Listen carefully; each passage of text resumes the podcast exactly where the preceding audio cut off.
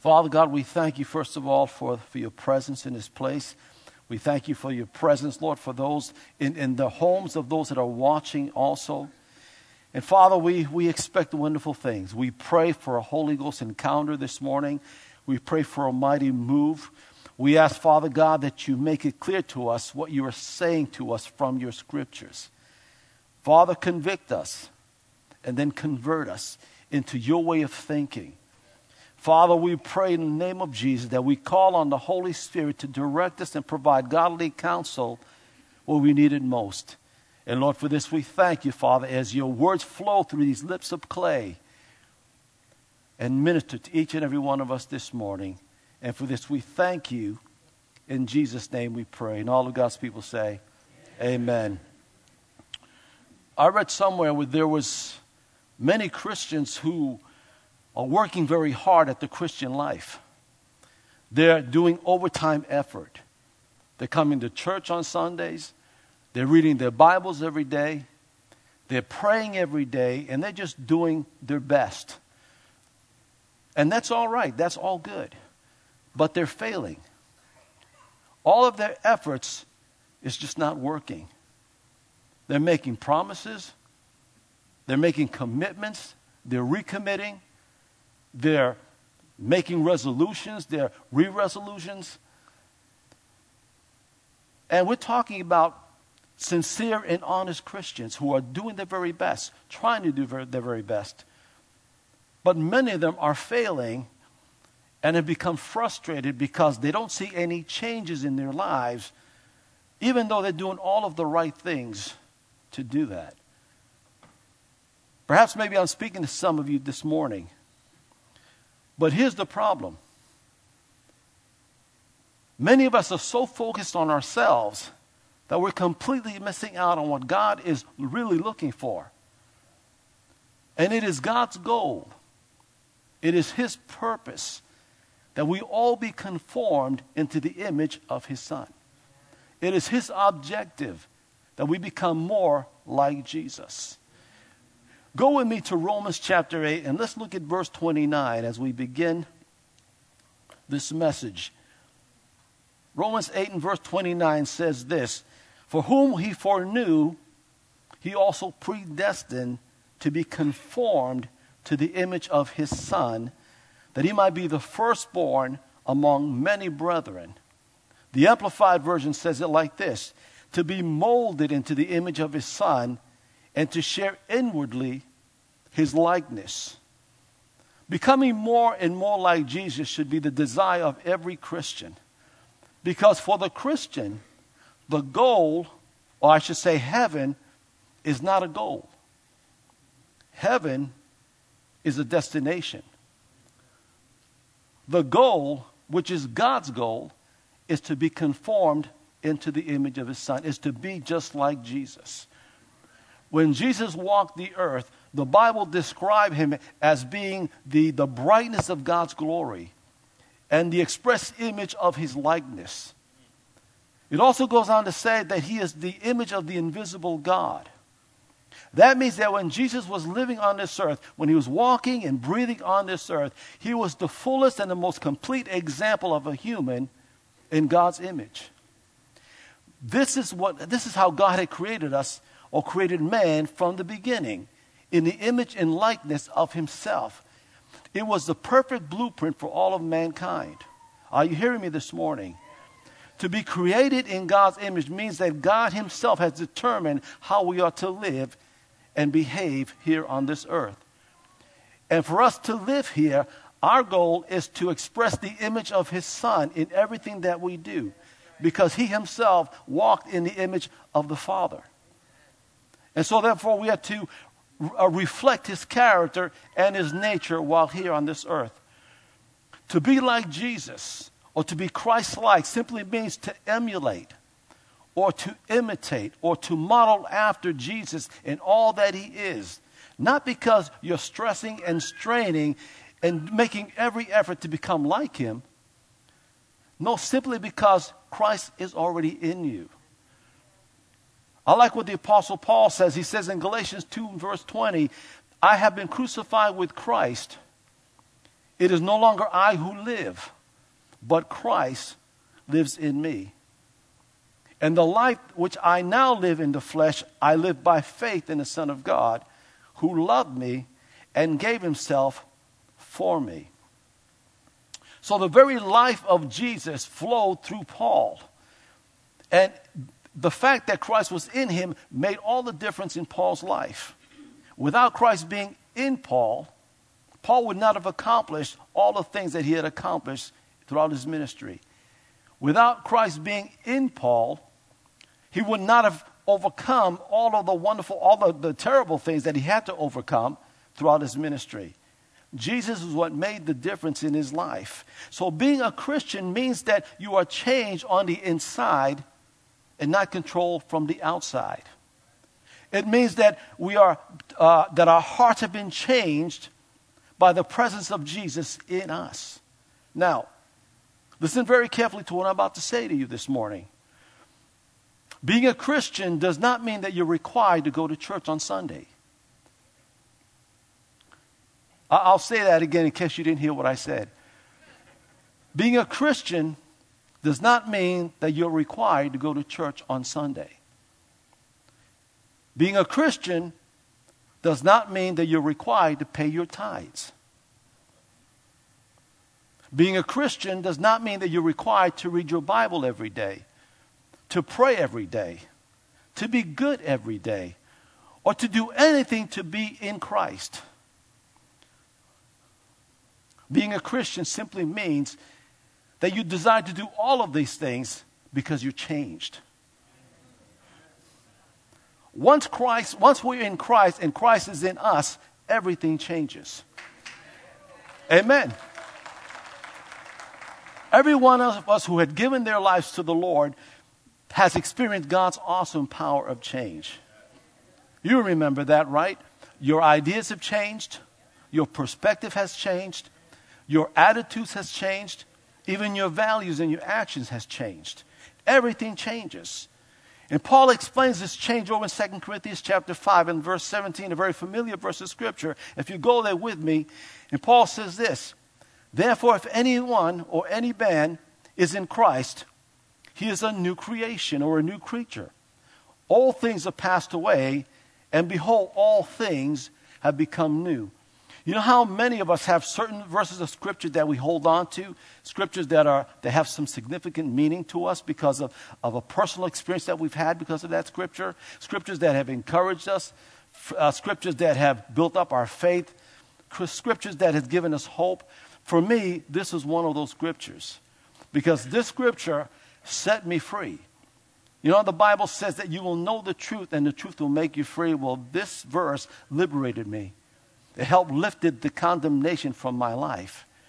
And when Paul says that all things have passed away, what he's talking about, the old things, is, is referring to the old you, the old attitude, the old perspective, the old ideas that we once had, the old way of life. But understand that God did not change the old you to become the new you. No, what God did, because that old you is dead, it's done. What he did was he exchanged the old for something new, a new and better you. And so the, the scripture says that we're, we're, it, there's an exchange that is taking place from the old way of life to a new and better life in Christ. And that life is to grow in grace and to mature in faith over time. And so the reason for change is because change is necessary. Everybody needs change. Can I get a witness here this morning? I like what Leo Tolstoy said. He said, Everyone thinks of changing humanity, and nobody thinks about changing himself. In order for us to become better and more productive Christians, change must take place in our lives. Change is necessary. Everybody here has something in their lives that need to change. I want you to turn to your neighbor and tell them, you need to change.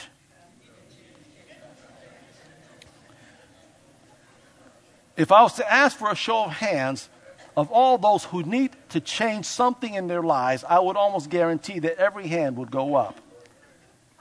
You know it, I know it, but more importantly, God knows it. But God wants to change you. God knew immediately that change was necessary when Adam and Eve failed in the garden. When sin entered into the world, it changed all of mankind for the worse. And because of the spiritual condition of mankind, because of Adam's failure, God knew that he could not allow mankind to remain as they are. He also understood that it is impossible for us to become all that God has created us to be on our own. You know, anyone, anyone can try covering up an issue in their lives with praise and worship, with a hallelujah here and an amen there. But, but we know that, that that stuff doesn't work. We know that this stuff doesn't last. Because sooner or later, all those issues that you try and cover up will eventually leak out in your life. But God knows what changes are needed in your life. And the time for change is when God convicts us of a change. When God tells us there's an area in our life that need, we need to change, that's the time that we need to change. And here's something else. We know that, first of all, when we first came to the Lord, many of us came broken, weak, crushed, and we were a complete mess. I like what Max Lucado said. Max Lucado is one of the well known authors and, and, a, and a, a pastor of a large church in Texas. But he made this statement in one of his books. He says, God loves you just the way you are, but he refuses to leave you that way. He wants you to be just like Jesus. And there is another well known author who wrote a book describing God's love for us. And he uses his daughter as an illustration. He says this that when his daughter was a toddler, he would often take her to the playground not far from his house. And one day she was playing in the sandbox as an ice cream guy comes along selling ice cream. So he goes to get to the ice cream guy to buy a treat for his daughter. And when he turned around to give his daughter a treat, her mouth was full of sand. What he intended to put in her mouth, she had put sand. And so he asked this question. He says this He says, Do I still love my daughter with all that sand in her mouth? And his answer was, Absolutely. But then he asked a second question Was I going to allow her to keep that sand in her mouth? And his answer was, Of course not. So what he did was he picked up his daughter, carried her over to the water fountain, and washed out her mouth. Why? Because God loved her. God loved I mean, because he loved her. He loved her enough. I mean, he loved her just the way she was, but he loved her too much to allow her to stay in that condition. God promised to do the same thing for us. He loves you just the way you are, but he refuses to leave you where you are. And the scriptures bear witness to that. Go to Romans chapter 5 and look at verse 8. It says, God, but God demonstrates his own love towards us in that while we were yet sinners, Christ died for us. While we still had sin in our mouth, Christ died for us. While we were still weak, when we were crushed, when we were broken, when we were a complete mess, Christ died for us. When Adam and Eve failed in the garden, when they disobeyed God, God knew that this was going to affect his plan for all of mankind. But what God did was he set into motion the possibility for change through his son because he loves us and he refuses to leave us in our sinful mess. God wants us to be like Jesus. Turn to your neighbor and tell them change is necessary. Go with me to 2 Corinthians chapter 3 and look at verse 18. In 2 Corinthians 3:18, there are a couple of things that I want to point out to you here. First of all, let's read, "But we all with open face beholding as in a glass the glory of the Lord are changed into the same image from glory to glory, even as by the Spirit of the Lord. Change does not end after we first receive Christ. That is the, that's just the first step. That is just the first step of change. The Christian life is a lifelong progressive movement towards spiritual maturity. It's an ongoing process. That phrase here, where it says change from glory to glory, it, it indicates that it, it implies that a progressive change that is taking place in our lives.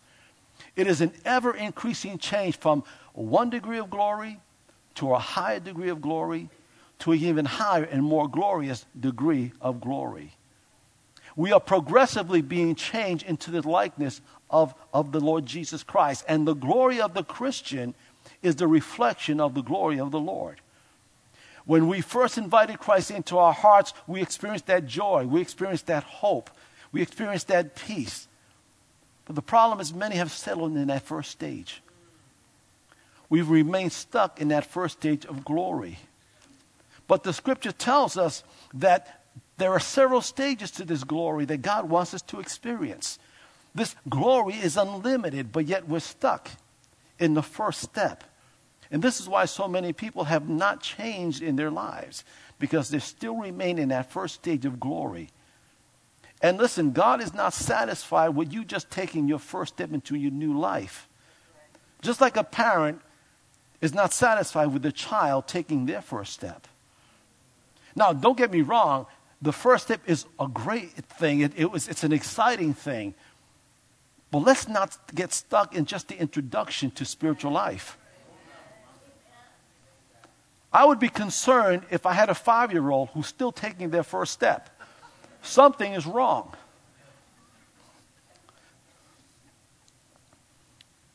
But Paul is saying we are being changed into the image of his son from glory to glory. And this change is an ongoing process that continues on throughout our lives. Something else I want you to sh- that I want to show you here in this verse, and that's the word change. It's an interesting word. Because that word change is made up of, is a Greek word that is called, that is metamorpho, if, I, if I'm pronouncing it right. And it's made up of two Greek words. The first part of that word meta carries the idea of an exchange that's taking place. The second part of that word is morpho, which refers to the real inner essence of a person or a thing. If this word was applied to us, it would describe the real you, the, the true nature of who you really are and how that works its way out outward into our behavior and into our lives. Are you with me this morning? But if you put those both words together, it means to transfigure or to transform one's appearance. So we're looking about uh, we're looking at a, a real, an actual transformation. As a matter of fact, it comes from the word metamorphosis, and we all know what that word is. We've heard it before. And, and this word metamorphosis describes a change of the form or nature of a thing or of a person into co- something completely different. And it comes by natural or by supernatural means. Let me put it to you another way it is the exchanging of our present appearance for something different and something far more glorious. So when it comes to becoming like Christ, it's like the metamorphosis or the transformation of a caterpillar, where there's an ugly looking grub. And not that I'm calling any of you ugly looking grub, that please don't get that twisted. But in one sense, you have an ugly looking grub, and then there's this wonderful, beautiful, and magnificent butterfly and, and, and, so and when you look, when you put the, a caterpillar next to a butterfly, you wonder how can something as ugly as that turn into something as beautiful as a butterfly? But the butterfly is being transformed into something beautiful and majestic, which bears no resemblance to its former self. Something completely different. That very word change describes the transformation of the caterpillar into a butterfly. And that's what we see here in 2 Corinthians 3 and verse 18 when he says we are changed into the image of his son. We are becoming something far different that has no resemblance to our former self, but turning into something far more glorious than we ever imagine. And something else about the caterpillar is the caterpillar cannot vote whether it will become a butterfly or not. It doesn't go around trying on cocoons to see if it likes the idea before moving in. No, God has built in the very essence of this caterpillar this power to be transformed. So for the caterpillar, change is inevitable. It's destined to be a butterfly and nothing more. What are we destined to become? Change is inevitable. And now, the caterpillar may not look like much. Ugly. I mean, it just gives you the EB jeebies when you look at it crawling and stuff like that. But in that caterpillar, there's great possibilities. Because in the caterpillar, there's the ability to fly. In the caterpillar, there's the ability to look beautiful and majestic. In the same way, we and I are being changed from the inside out into who we really are, into who we were meant to be. Ephesians 4:24 says to put on your new nature, created to be like God, truly righteous and truly holy. We may not look like much. We may not like what we are. But in us, there's great possibilities. We were meant to fly. We were meant to look beautiful. We were meant to look majestic. We were meant to, to have and to enjoy the abundant life. We were meant to be more than who we are right now. Because in Christ, there's great possibilities. And my friends, because this is an ongoing process that's going on in our lives, it means that God is still working. I want you to go with me John chapter 5 and verse 17. I love what Jesus says as he talks about God's work ethics. He says, My Father is always working or at his work to this very day, and I too am working. So think of the place in your life right now where you're struggling. Think about the place that you're in where you failed miserably and repeatedly. And let me encourage you this morning that there's a work going on inside of you. And God is changing what is unchangeable, and God is fixing what is unfixable. However, the decision is ours. God's not going to force change on you. God will convict you of change, but He will not force you to change. We have to allow Him to change. Even the speed of this transforming process that's going on in us also depends on us. So either we can be more and more like Jesus, or we can stay more and more like the caterpillar. Turn to the person behind you and tell them, don't be a caterpillar. You're better than that.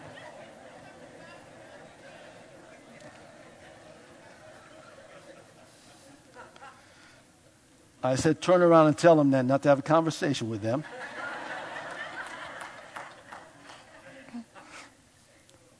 But, but inside every believer, there's a Christ likeness that is being formed and ready to be manifested outwardly into the image and glory of the Lord.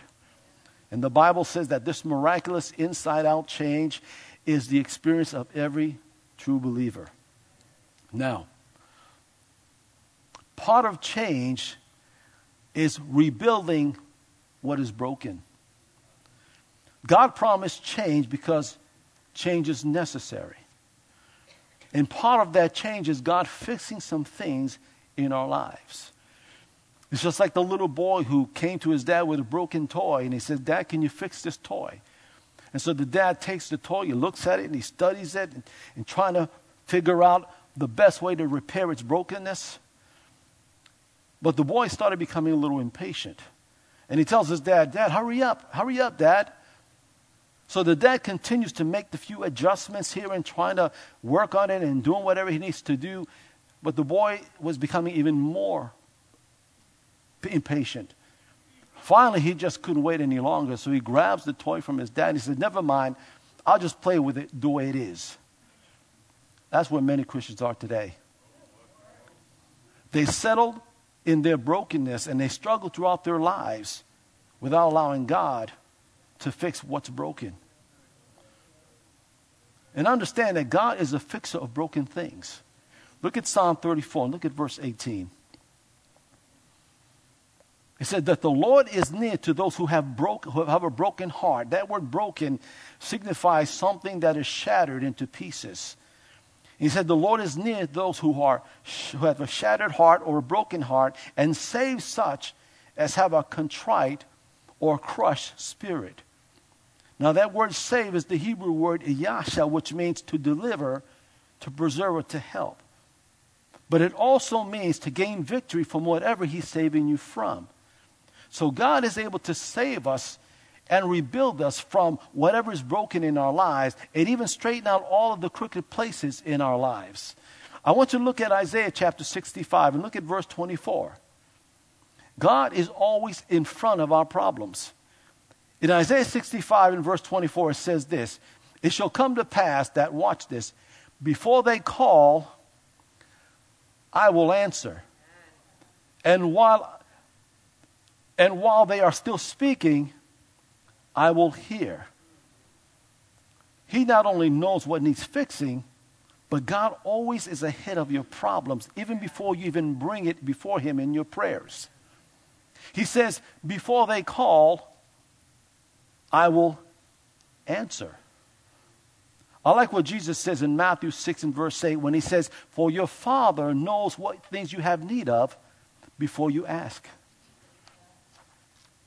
But He doesn't just hear our prayers. What God does, He preemptively steps in front of them and then gets ahead of it.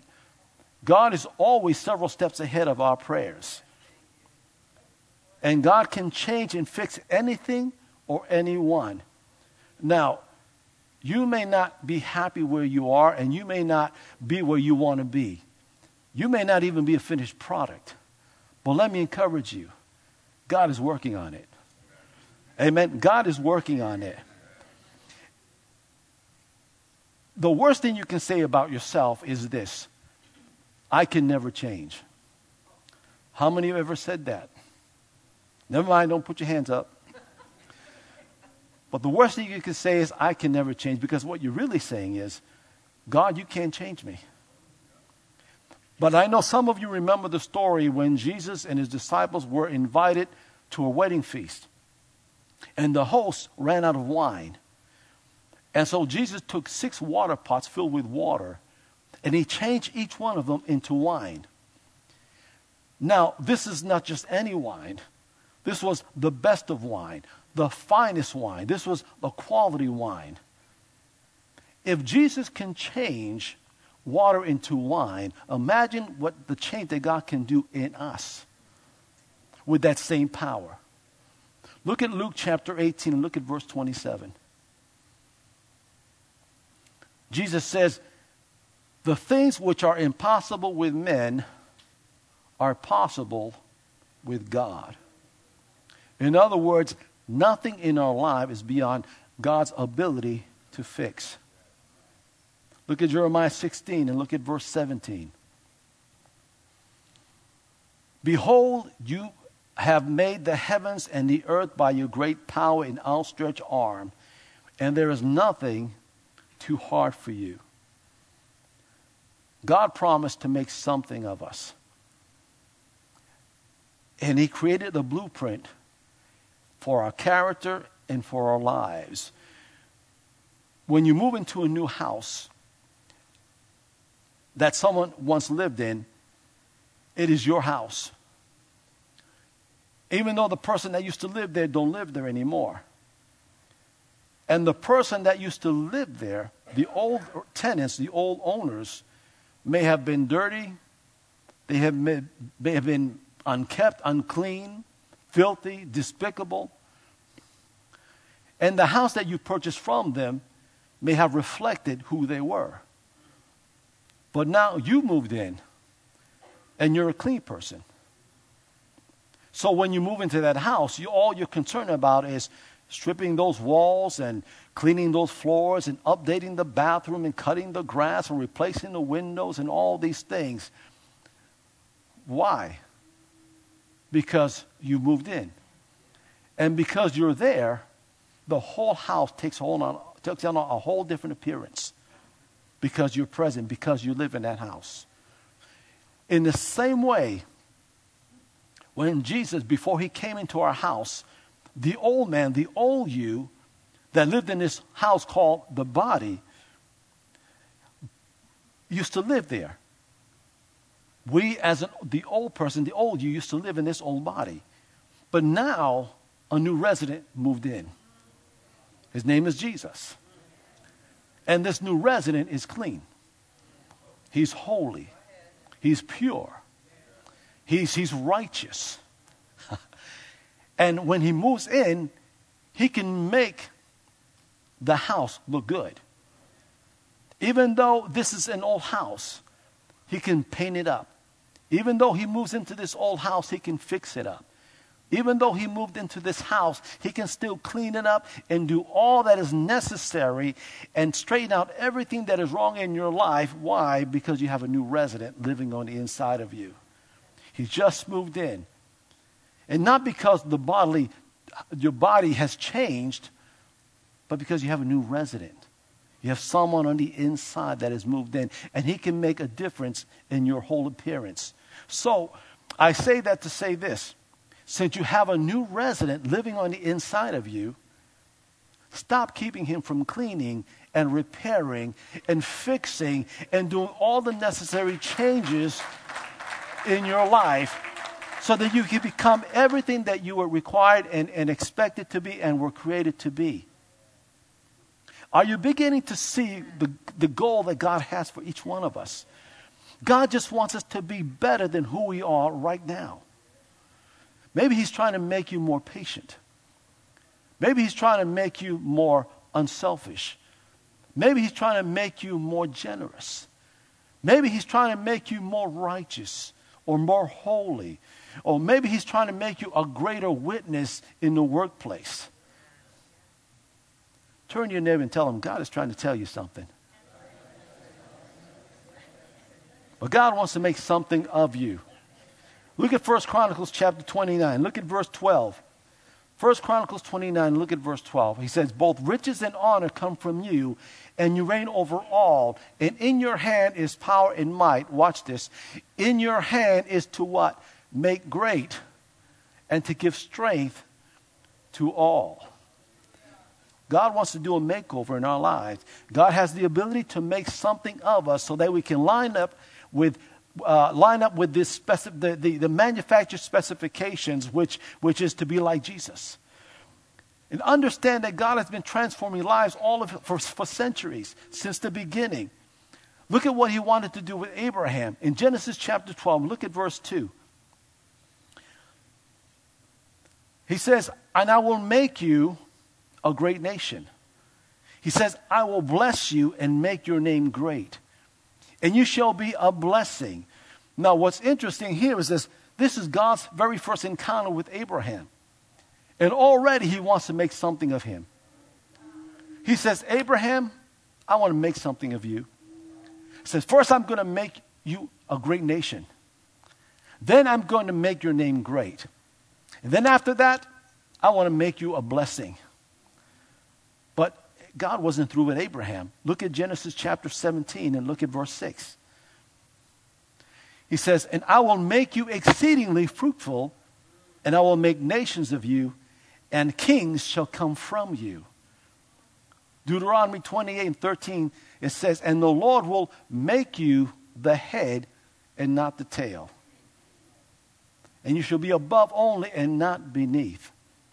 Even the Apostle Paul in Acts 26 and verse 16, when he recounted his first encounter with the Lord Jesus on the road to Damascus and began to share the very words that Jesus spoke to him in that first encounter. In verse 16, he, Jesus said this But rise and stand up on your feet, Paul, for I have appeared to you for this purpose. And that is to what? To make you a minister and a witness both of the things which are have seen and the things which you have not seen or revealed to you. God is making something of us. From the very first encounter that we had with Him, He already wanted to make something of you. But we get in His way and we slow up the process. and I don't want to get ahead of myself. Even Jesus, in Matthew 4 and verse 19, as he was walking by, he saw these fishermen tending nets. And he stopped and he says, Follow me, and I will make you fishers of men. And so these men dropped what they were doing, left everything behind, and followed Jesus. Jesus was able to transform ordinary fishermen into extraordinary fishers of men. And notice the condition for being made into fishers of men. The condition is follow me. There must be a surrendering of oneself in order for change to take place in our lives. Jesus says that in order for change to take place, there must be a dying to self. Jesus says that if any man come after me, let him deny himself first, take up his cross, and then follow me. And when we meet those conditions, God is able to make you into someone that you were destined to be. I like the attitude that John the Baptist had. He says, Jesus must increase while I decrease. Jesus who lives inside of us must increase more and more. He must become greater and greater in us while we decrease and become lesser and lesser. Now, I'm running out of time here, we know that change is necessary. But let's be real. We also know that change can be challenging. Amen? When God convicts us of change, He must always contend with our stubbornness to change. He must contend with our unwillingness to change. He must contend with our fears for change. And He often has to contend with our lack of faith for change. There are many who struggle to be free from certain weaknesses, certain habits, some sinful patterns that have taken root before they came to Christ. And then, after years of following Christ and after much effort and much prayer, still remain unchanged. Why is that? The transformation that you and I long for must come from the divine method that God has prescribed. There is no other method for, ch- for change except through this method that God had chosen. There was an archbishop from Canterbury who used Shakespeare as an illustration to make this point. He said this It is no good giving me a play like Hamlet or King Lear and then telling me to write a play like that. He said, Shakespeare can do it, but I can't. Then he says this It is no good showing me a life like the life of Jesus and then telling me to live a life like that. Jesus could do it, but I can't. But if the genius of Shakespeare could come and live in me, then I can write plays like Shakespeare. Now, watch this. And if the Spirit of Jesus could come and live in me, then I can live the life or a life like Jesus. Now I want you to go back to 2 Corinthians chapter 3 and look at verse 18.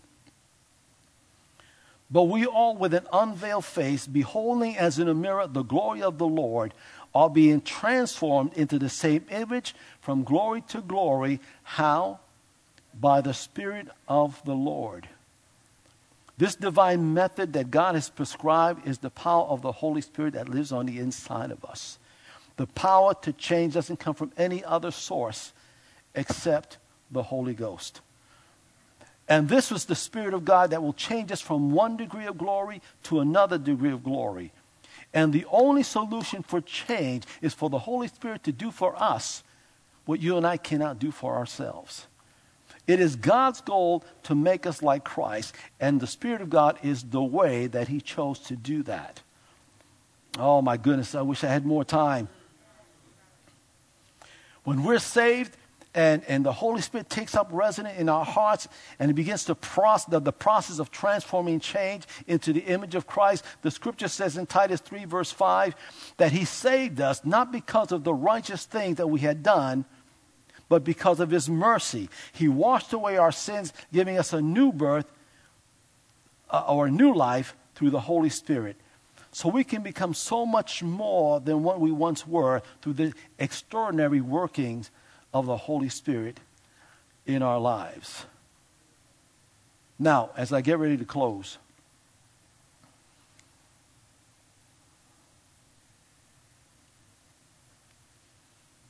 God promised to continue this transforming process until his return.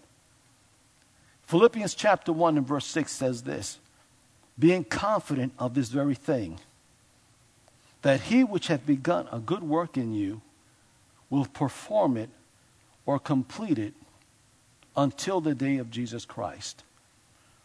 Now, let me read that to you from the Amplified Version. And I am convinced and sure of this very thing that who, he who began a good work in you will continue until the day of Jesus Christ, right up to the time of his return, developing that good work and perfecting and bringing it to a full completion in you. Now, what that tells me is that there will be a day of completion. There will be a final day, a day when the, com- the, the process of transformation becomes complete. Go with me to 1 Corinthians chapter 15 beginning in verse 51. Paul here was referring to the second coming of the Lord Jesus Christ. And in verse 51, he says, Behold, I tell you a mystery. We shall all not sleep, but we shall all be changed. And he says in verse 52 how this is going to happen. He says, In a moment, in an instant, in the twinkling of an eye, at the last trumpet. In other words, when Jesus returns, when we hear that last trump, instantly we're going to be changed. And he goes on to say, For the trumpet will sound, and the dead will be raised incorruptible, and we shall all be changed. And for this corruptible must put on incorruption, and this mortal must put on immortality. On that day, our transformation will become complete, because now we'll be complete inside and on the outside. We're going to receive new bodies that are incorruptible, new bodies that are immortal, bodies that cannot die, that cannot get sick, and it's going to correlate with what's inside of us. And what's important is in 1 John 3 and verse 2 says this Beloved, now we are children of God. It has not yet been revealed what we shall be, but when we know, we know that when he is revealed, which is when he comes, we shall be like him, for we shall see him as He is. Throughout our lives, God has been transforming us into the image of His Son. Now will come a day when we will become completely like His Son. Exactly because we will see Him as He is, and we will become like Him. Hallelujah. In the last days, when the Lord Jesus returns, we will reach that final stage of glory. And that's going to be a wonderful and awesome time. Hallelujah. God is still transforming your life, and He will do it right to the very end until Jesus returns. Hallelujah.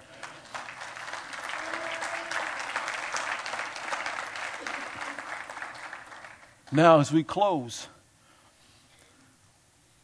if you're here this morning and you've never given your life to the Lord, and those of you who are watching, if you've never given your life to the Lord, and you've heard this message about change, and how change is possible. It starts with inviting Christ into your hearts.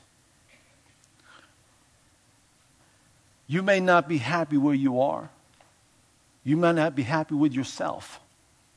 You, may, you may not even be proud of some of the things you've done. I know because I've been there.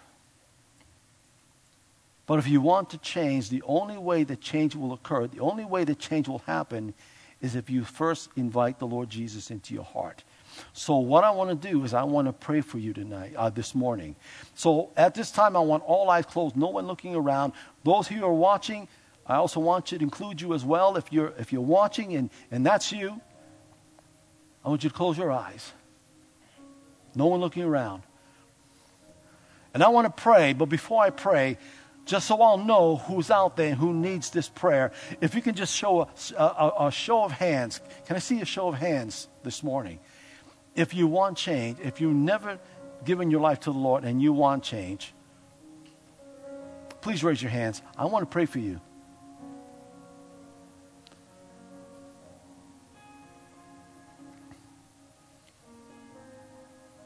All right. Well, I'm going to pray anyways especially for those who are watching, I want you to say this with me. I want to say, Father, I acknowledge my great need for change in my life.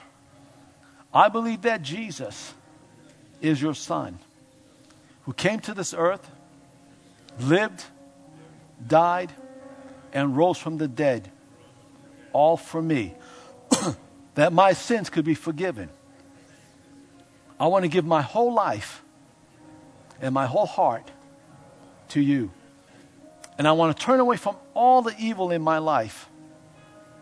And I want to follow you all the days of my life. Forgive me of my sins. And please lead me and take hold of my life in Jesus' name. Amen and amen. Now,